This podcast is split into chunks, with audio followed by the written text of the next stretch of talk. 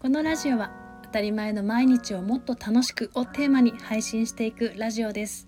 こんにちは、カナリアカナコです。今日は午前中にヨガのレッスンがにほんあって、先ほど帰宅しました。皆さんはどんな時間を過ごしていますか？私は本が大好きで、最近読んだ勝間和代さんの本で知ったブレインロックという言葉から気づいたことをお話しします。ブレインロックとは、事実とは関係なく無意識に自分にはできないと自分の選択や能力を制限してしまうこと。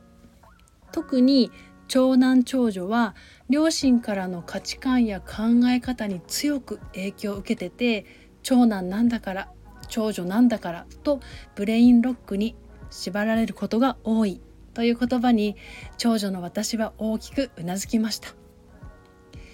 私は知らない人がたくさん集まる場所に行くのが苦手で、でも断ってはいけないみたいな思考があってずっと無理をして行っていましたが、さんじゅっさいを過ぎてようやく断ることを覚えました。先日何気なく私が意を決してあるお誘いを断ったお話を父にしたところ、お世話になっている人の誘いを断るなんてと、父の〇〇でなければならないの話と、かなこは心が弱いんだから無理なことはしない方がいいと、最終的には私が悪者になっているパターンが子どもの頃から多かったことを思い出しました。今でもこうして私の心の中がものすごくざわざわしたのを感じたんです。私の心は父からの〇〇でなければならない、かなこは心が弱いんだからこんなことはできないよ、その言葉に強く反応して涙がこぼれそうになって、何か怒りのようなものがこみ上げてきて、いつもそうやって私を悪者扱いするんだからと口に出しそうになって、ぐっとこらえる。そっか、これが私嫌だったんだな。その時の気持ちを逃さずに自分で捕まえて、うんうん、わかるわかる、小さな頃はこれが嫌だったんだよねと自分の心に共感したら、私の心のざわざわは落ち着いて、父の話を落ち着いて聞くこともできて、そういう考え方もあるよねと心から思えました。私は父に怒りをぶつけずに済んで、父を傷つけなくてよかったとほっとしました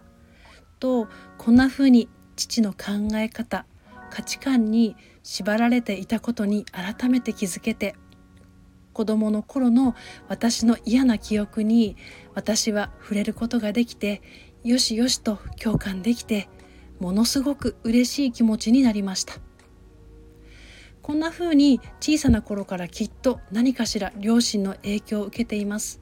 でも厄介で難しいことに、両親がかけてくれる言葉は我が子のためを思って言う言葉なんですよね。父の優しさから来る、私に無理させたくない、辛い悲しい思いをさせたくないという気持ち、大人になってから困らないようにとか、こんな大人になってほしいという両親の願い、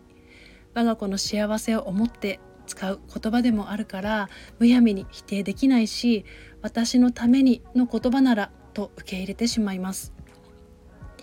自分はどんな言葉に心がざわざわするのか、カチンとくるのか、心が感情が揺さぶられる言葉を見つけたら、それを探ってみると、自分を縛りつけているこのブレインロックという価値観、考え方に気づけるかもしれません。それではまた次のお話で。